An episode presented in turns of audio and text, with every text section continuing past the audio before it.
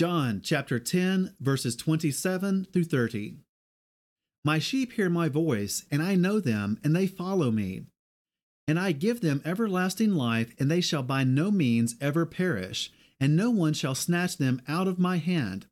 My Father, who has given them to me, is greater than all, and no one is able to snatch them out of my Father's hand. I and my Father are one.